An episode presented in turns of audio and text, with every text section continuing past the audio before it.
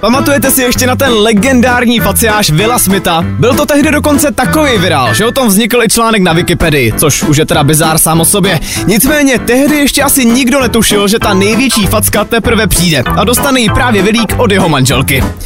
Jada teď totiž v nějakém americkém časopisu řekla, že s Willem už nejsou sedm let a vlastně jen tak nějak žijou vedle sebe. OK, no, tak hlavně, že on se kvůli tobě byl schopný strapnit před celým Hollywoodem. No nicméně, když už ho za tu facku vykopli z předávání Oscarů, minimálně za tuhle komedii si nějakou cenu zaslouží určitě.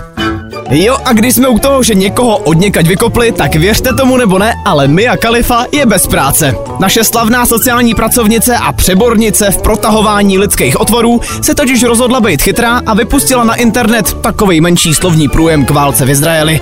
No a vyjádřila se dokonce tak přesvědčivě, že se za tenhle její proslov rozhodli vykopnout z Playboye. Jako takhle, že by si zrovna ona nějaký job nenašla, to se asi bát nemusíme. Myslím, že pracovních nabídek má minimálně plný direkt na OnlyFans, ale pro příště bych se možná jen radši věnoval řemeslu a do politiky bych se nepouštěl. Tam už máme chytráků dost. Na chvilku se ale kouknem taky na jeden mezinárodní problém. Štěnice, který zamořili Francii, se rozhodli začít cestovat a pomalu ale jistě už zamořili taky veřejnou dopravu v Anglii.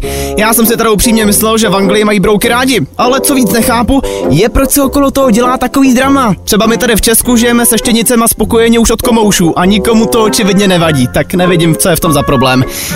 Cože, Jo, počkej, oni myslí tyhle štěnice. Jo, ha, tak to je docela blbý, no.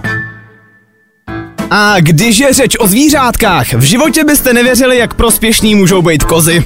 A ne, teď se teda nevracím k Mia Kalifový, ale mluvím o opravdických kozách. V Kalifornii totiž každý rok bojují s požáry, který většinou vznikají kvůli suchý trávě. No a právě kozy tam letos pověřili do role mečících ochránců, který tu trávu sežerou a logicky tak nemá co zhořet.